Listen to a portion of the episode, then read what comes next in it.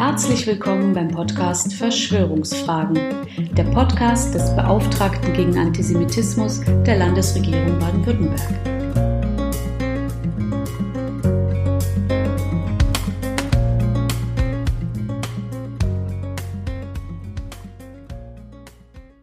Heute, am 29. April 2020, begehen der Staat Israel, viele Jüdinnen und Juden sowie Freundinnen und Freunde auf der ganzen Welt den Feiertag Yom HaAtzmut zur Unabhängigkeitserklärung vom 14. Mai 1948. Wie aber kann man im April einen Feiertag von Mitte Mai begehen? Nun, Hörerinnen und Hörer der Podcast Folge 4 Zeit und Kalender zwischen Hoffnung und Antisemitismus wissen es bereits. Neben dem heute global verwendeten christlich-gregorianischen Kalender gibt es weitere semitische und also linear aufsteigende Kalender wie den islamischen und eben den jüdischen. Und nach letzterem war der 14. Mai 1948 eben auch der fünfte I-Jahr 5708. Daher gibt es jährlich zwei Daten, einen jüdischen und einen gregorianischen zur Feier der Staatsgründung Israels.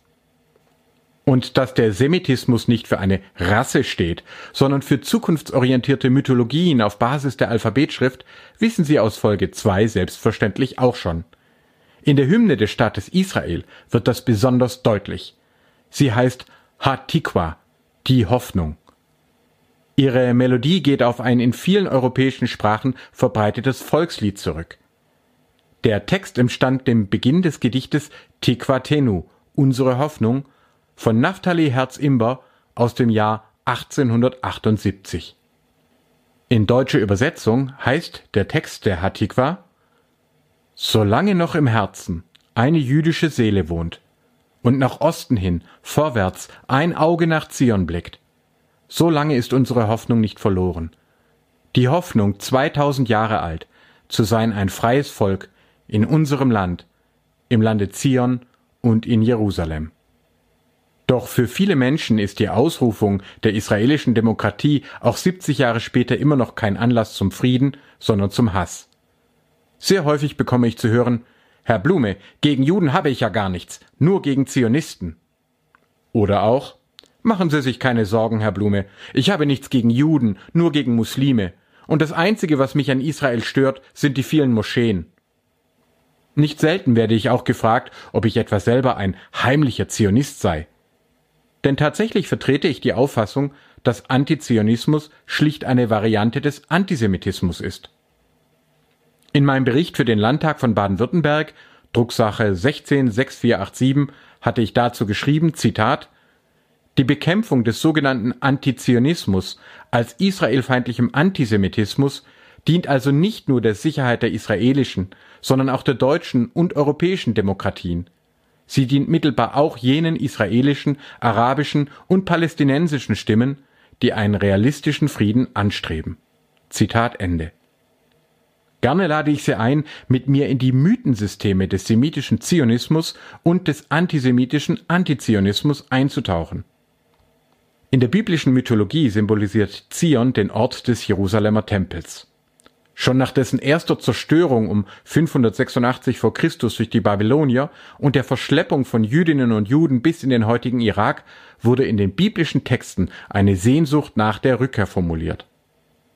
Am berühmtesten und weit über das Judentum hinaus wirkte sicher Psalm 137 an den Strömen von Babel, englisch On the Rivers of Babylon. Nach der erneuten Zerstörung Jerusalems und des zweiten Tempels um 70 nach Christus durch die Römer rückte die Rückkehr nach Zion im rabbinischen Judentum in die Nähe der Endzeit. Diese zionistischen Hoffnungen gingen auch in die Bibel und den Koran ein. Als sich jedoch im 19. Jahrhundert viele Nationalstaatsbewegungen entwickelten, traf der Traum von einem jüdischen Nationalstaat, der Zionismus, auf ein geteiltes Echo. Auch einige Nichtjuden, vor allem Christen wie der Anglikaner William Hechler, unterstützten die Gründungsidee. Berühmt und legendär wurde der Gruß Hoch die Juden eines Basler Festumzuges an eine Konferenz der Zionisten im Stadtcasino 1898. Im gleichen Jahr wurde Theodor Herzl auch von Großherzog Friedrich I. von Baden wohlwollend empfangen Der evangelisch-badische Pfarrer Hermann Ludwig Maas hielt auch während der NS-Herrschaft zum Zionismus und zu jüdischen Verfolgten. Er wurde daher vom antisemitischen Regime abgesetzt und zur Zwangsarbeit nach Frankreich deportiert. Maas war der erste Deutsche, den Israel nach der erfolgreichen Staatsgründung offiziell einlud, und er wurde in Yad Vashem als Gerechter unter den Völkern geehrt. Es gab jedoch von Anfang an auch sehr viel Widerstand gegen die Staatsgründungsidee. Viele säkulare Jüdinnen und Juden setzten darauf, sich als Teil ihrer Heimatländer zu assimilieren. Starke religiöse Gruppen beharrten umgekehrt darauf, dass erst der kommende Messias das Recht habe, ein neues, theokratisches Israel auszurufen. Beide jüdische Strömungen des je assimilativen und religiösen Antizionismus gibt es auch heute noch.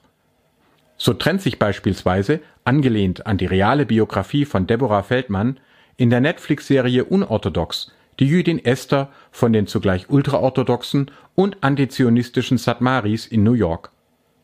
Anhänger der bereits 1938 gegründeten ultraorthodoxen Neturei Karta beteiligen sich auch an den jährlichen iranisch geprägten Al-Quds-Demonstrationen in Berlin.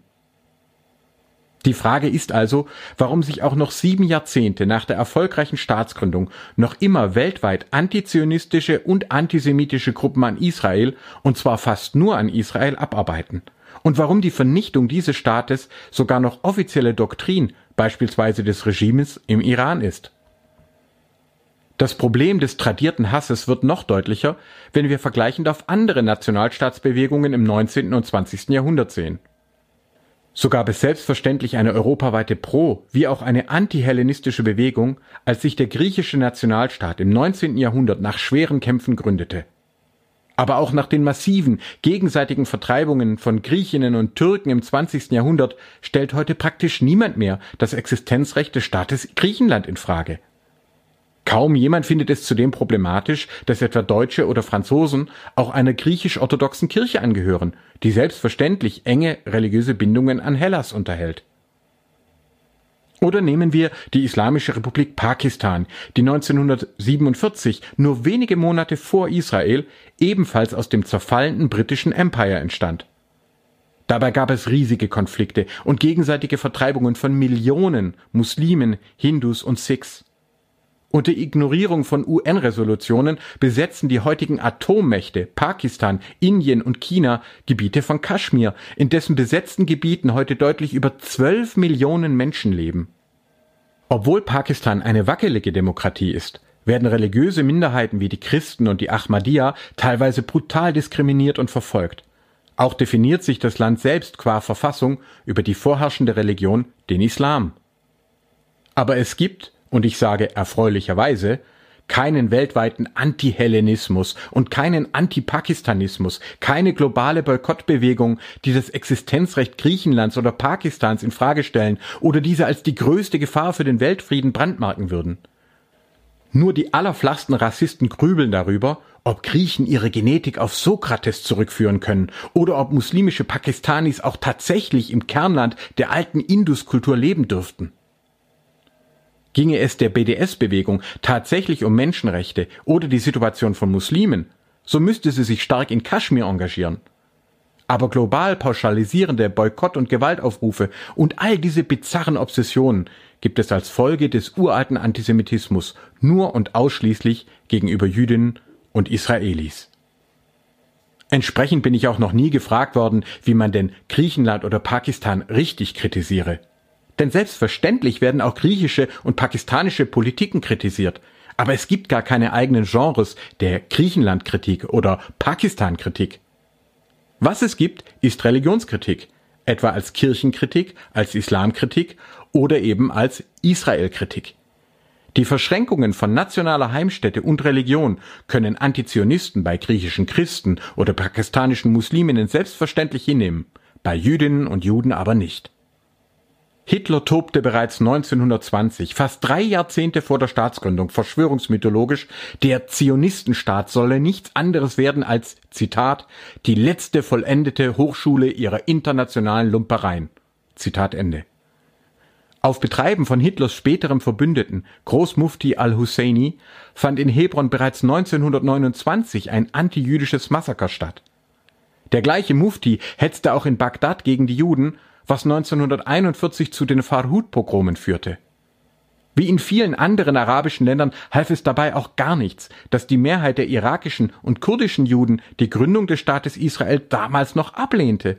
Sie wurden dennoch angegriffen, ermordet und vertrieben. Der größte Teil der jüdischen Bevölkerung in Israel geht gerade nicht auf landhungrige Kolonialisten zurück, sondern auf antisemitisch Verfolgte aus Europa, einschließlich Russlands und aus der arabischen Welt. Ebenso lehnten linksextreme Gruppen wie kommunistische Parteien Israel schon lange vor dessen Gründung ab. Stalin bot Jüdinnen und Juden sogar Birobidschan an der russisch-chinesischen Grenze als jüdische autonome Oblast an. Wer sich aber für Israel einsetzte, konnte noch bis zum Untergang des Warschauer Pakts auch zum Beispiel in der DDR wegen Zionismus diskriminiert und verfolgt werden. Antisemiten haben unter dem Deckmantel des Antizionismus bereits gehasst, verfolgt und getötet, bevor es den Staat Israel gab. Und sie haben auch nach der Staatsgründung nie damit aufgehört, völlig unabhängig davon, ob Israel gerade linke, rechte oder mittige Regierungen hatte. Wenn Sie starke Nerven haben, empfehle ich Ihnen Folge 9 dieses Podcasts. Inzwischen behaupten rechte und libertäre Antisemiten auch in Deutschland und der Schweiz, die beiden Weltkriege, die Kommunisten, das Naziregime und die Shoah seien von der jüdischen Bankiersfamilie Rothschild selbst herbeigeführt worden, um die Gründung des Staates Israel zu erzwingen. Hier wird der Holocaust also gar nicht mehr geleugnet, sondern der vermeintlichen jüdischen Weltverschwörung zugeschlagen. Israel ist unser Unglück, plakatierte eine rechtsextreme Partei auch noch bei der letzten Europawahl, auch hier in Baden-Württemberg. Das ist ein direktes Zitat von Die Juden sind unser Unglück von Heinrich von Treitschke im 19. Jahrhundert. Welche furchtbaren Konsequenzen der Antisemitismus aber nicht nur für Jüdinnen und Juden, sondern auch für die Antisemiten selbst hat, können Sie auch im Gazastreifen sehen. 2005 räumte Israel das gesamte Gebiet und löste dazu auch alle jüdischen Siedlungen in Gaza auf. Die Palästinenser erhielten nicht nur volle Autonomie, sondern konnten 2007 auch ihre Regierung wählen. Ein einziges Mal. Denn es gewann die radikale und antisemitische Hamas, die erst einmal daran ging, jede Art von Opposition, auch von anderen palästinensischen Gruppen wie der Fatah, blutig zu unterdrücken. Und anstatt die Ressourcen etwa in Schulen und Wirtschaft zu investieren und aus Gaza ein Singapur am Mittelmeer zu machen, setzte die Hamas mit internationaler Unterstützung weiterhin auf antisemitische Vernichtungsträume, auf Verschwörungsmythen wie die Fälschung der Protokolle der Weisen von Zion, auf Raketen und auf Terror. Heute ist der Gazastreifen ein verarmtes Freiluftgefängnis, in dem Palästinenserinnen und Palästinenser von einer antisemitischen Terrormiliz als Geiseln gehalten werden und von vor allem internationalen, auch deutschen Geldzuweisungen abhängig bleiben. Und stellen wir uns nur einen Moment vor, die Hamas würde morgen dem Terror abschwören, Israel als Partner anerkennen und der eigenen Bevölkerung wieder freie Wahlen zugestehen. Es gäbe Freudenfeste, nicht nur in Gaza, sondern auch in Israel. Doch für das antisemitische und völlig unrealistische Ziel der Vernichtung Israels wird stattdessen die Zukunft ganzer Generationen geopfert. Auch das derzeit antisemitisch regierte Iran droht Israel mit Vernichtung, nicht umgekehrt. Ebenso gab es Demonstrationen arabischer Israelis gegen den Trump-Teilungsplan, weil viele israelische Muslime, Christen und Drusen auf keinen Fall ihre israelische Staatsangehörigkeit gegen jene eines Palästinenserstaates eintauschen wollen. Es stimmt schon, dass jüdische und nichtjüdische Israelis in den vergangenen Jahren oft wählen mussten und die Unabhängigkeit ihrer Medien und Gerichte weiterhin verteidigen müssen. Wahr ist aber auch, dass Palästinenserinnen und Araber in der ganzen Region von vergleichbaren staatsbürgerlichen Rechten, von demokratischen Wahlen, Pressefreiheit und Gewaltenteilung noch immer nur träumen können. Wer es also wirklich gut meint mit Palästinensern, Araberinnen und Persern, erkennt, dass sie nicht von Israel um ihre Zukunft gebracht werden, sondern vom Antisemitismus ihrer derzeitigen Anführer. Aber wie Sabanur Cema und Meron Mendel in ihrem brillanten Essay in der Taz zur Lehrstelle Antisemitismus aufgezeigt haben, wollen auch sehr viele vermeintlich Progressive weiterhin nur in Juden und Israelis rassistische Unterdrücker erkennen. Und auch Parteien der Mitte haben sich viel zu lange daran gewöhnt, sogar gemeinsam mit diktatorischen Staaten wie Nordkorea, Iran und Saudi-Arabien zynische UN-Resolutionen gegen das immerhin demokratische Israel zu beschließen. Auf der politischen Rechten, vor allem in Europa und den USA, haben sich zudem wieder Entwürfe des Ethnonationalismus etabliert, mit Ausstrahlung bis in die Ränder der jüdischen Gemeinden hinein. Ethnonationalisten gerieren sich gerne als besonders eifrige Freunde Israels und sind gerne mit Israel-Fahnen unterwegs. Doch tatsächlich unterscheiden sie nur zwischen vermeintlich rassereinen, nationalistischen Juden, die gerne in einem fantasierten semitischen Ethnostaat Israel gegen den Islam kämpfen sollen, und verschwörerischen Kulturmarxisten, Soros und Merkel-Juden andererseits, denen sie vermeintliche Weltverschwörungen der Umvolkung und Islamisierung vorwerfen.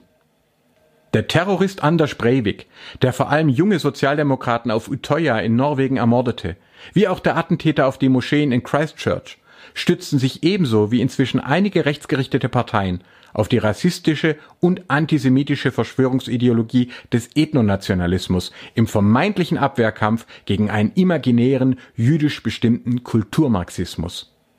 Wie man es also dreht und wendet. Wer Israel auch über 70 Jahre nach der Gründung nicht ebenso selbstverständlich wie Griechenland, Pakistan oder sonst einen demokratischen Nationalstaat anerkennen kann, sondern weiterhin vernichten oder in eine Ethnotheokratie umwandeln möchte, steht bewusst oder unbewusst in uralten Traditionen des Antisemitismus. Deswegen bekenne ich mich als Zionist in der gleichen Weise, wie ich mich auch als Hellenist oder Pakistanist verstehe. Ich halte es unabhängig von Kritik an der jeweiligen Regierungspolitik für selbstverständlich, bestehende Nationalstaaten anzuerkennen. Wer dagegen einen Staat, eine Religion oder ein Volk vernichten will, vor dem und der sind kein Staat, keine Religion und kein Volk sicher. Antizionismus ist israelbezogener Antisemitismus, pure and simple.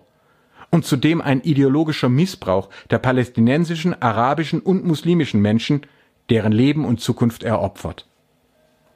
Entsprechend teile ich auch die Antisemitismusdefinition der IRA, der International Holocaust Remembrance Alliance, und habe sie Landtag und Landesregierung von Baden-Württemberg zur Annahme und Anwendung empfohlen. Die Definition lautet, Zitat, Antisemitismus ist eine bestimmte Wahrnehmung von Juden, die sich als Hass gegenüber Juden ausdrücken kann. Der Antisemitismus richtet sich in Wort oder Tat gegen jüdische oder nichtjüdische Einzelpersonen und oder deren Eigentum sowie gegen jüdische Gemeindeinstitutionen oder religiöse Einrichtungen. Darüber hinaus kann auch der Staat Israel, der dabei als jüdisches Kollektiv verstanden wird, Ziel solcher Angriffe sein. Zitat Ende Religiöse Auffassungen können Menschen ermutigen und stärken, solange sie sich an Vernunft, Wissenschaft und Frieden orientieren. Es steht uns also frei, neben unseren eigenen Heimatländern zum Beispiel Griechenland heftig zu lieben, wie Gott in Frankreich leben zu wollen, über die Aussagen des Konfuzius zu sinnieren, US-amerikanische und türkische Feiertage zu ehren oder auch nach Israel zu pilgern.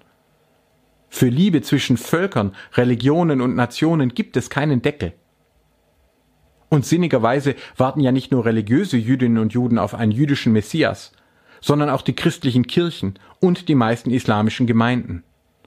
Sowohl die Kreuzzüge im Namen Christi wie auch die Gewalt des sogenannten Islamischen Staates, der ernsthaft die Wiederkehr des Messias Jesus bei Dabek Syrien erhoffte, unterstreichen jedoch eine Erkenntnis der Religionsgeschichte. Wo immer sich Messianismus mit Gewalt verband, ging und geht es gewaltig schief. Wer sich Israel und seine Nachbarn nicht als vielfältige Demokratien und zukünftige Friedenspartner vorstellen mag, sondern auf ein jüdisch-arabisches Armageddon hinarbeitet, ist kein wissenschaftlich seriöser Kenner von Bibel und Koran und schon gar keine echte Freundin des Judentums und des Staates Israel. Nach einem berühmten, aber historisch nicht belegten Zitat habe die israelische Premierministerin Golda Meir einmal gesagt, Frieden wird es geben, wenn die Araber ihre Kinder mehr lieben als sie unsere hassen. Ich würde sagen, Frieden und eine bessere Zukunft für alle Kinder und Nationen der Region wird es dann geben, wenn wir gemeinsam dualistischen, antisemitischen Verschwörungsglauben samt der begleitenden Menschenverachtung überwinden. Wenn wir gemeinsam entdecken, dass alle großen Religionen, Kulturen und humanistischen Weltanschauungen mehr als genug Ansatzpunkte für eine gemeinsame Zukunft bieten wenn wir realisieren, dass hasserfüllte Regime immer wieder nur Leid, Tod und Schande gebracht haben und echter Fortschritt nicht auf Gewalt, sondern auf Dialog und Bildung basiert. Dass wir das erkennen können, ist meine Tikwa, meine Hoffnung. Die in Bayern geborene, inzwischen 91-jährige Ruth Westheimer hat diesen nicht geschichtsvergessenen, aber entschlossenen Blick in die Zukunft in einem Interview auf den Punkt gebracht. Auf Seite 14 der heutigen Stuttgarter Zeitung antwortete sie auf die Frage, ob Hitler angesichts der Ermordung der meisten ihrer Familienmitglieder nicht gewonnen habe, mit einem ebenso knappen wie klaren Nein. Hitler ist tot. Und meine vier Enkel sind fantastisch. Ich erinnere auch seligen Angedenkens an Meinhard Mordechai Tene, in dem mir und vielen Engagierten der christlich-islamischen Gesellschaft Region Stuttgart die menschenfreundlichste Variante des Judentums und des deutsch-israelischen Zionismus eindrucksvoll begegnet ist. Denn am Ende des Tages jedes echten Tages besteht der Sinn des Lebens in Begegnungen. In diesem Sinne wünsche ich Botschafter Issacharow, Generalkonsulin Simowitsch, allen Bürgerinnen und Bürgern von Israel und allen Menschen, die es begehen, ein gesegnetes und friedvolles Yom Ha'atzmaut und eben solchen 14. Mai. Vielen Dank für Ihre Aufmerksamkeit. Bitte bleiben Sie gesund.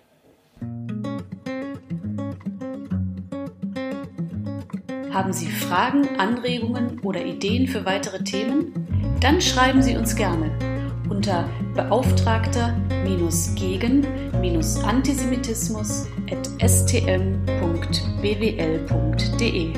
Bis zum nächsten Mal.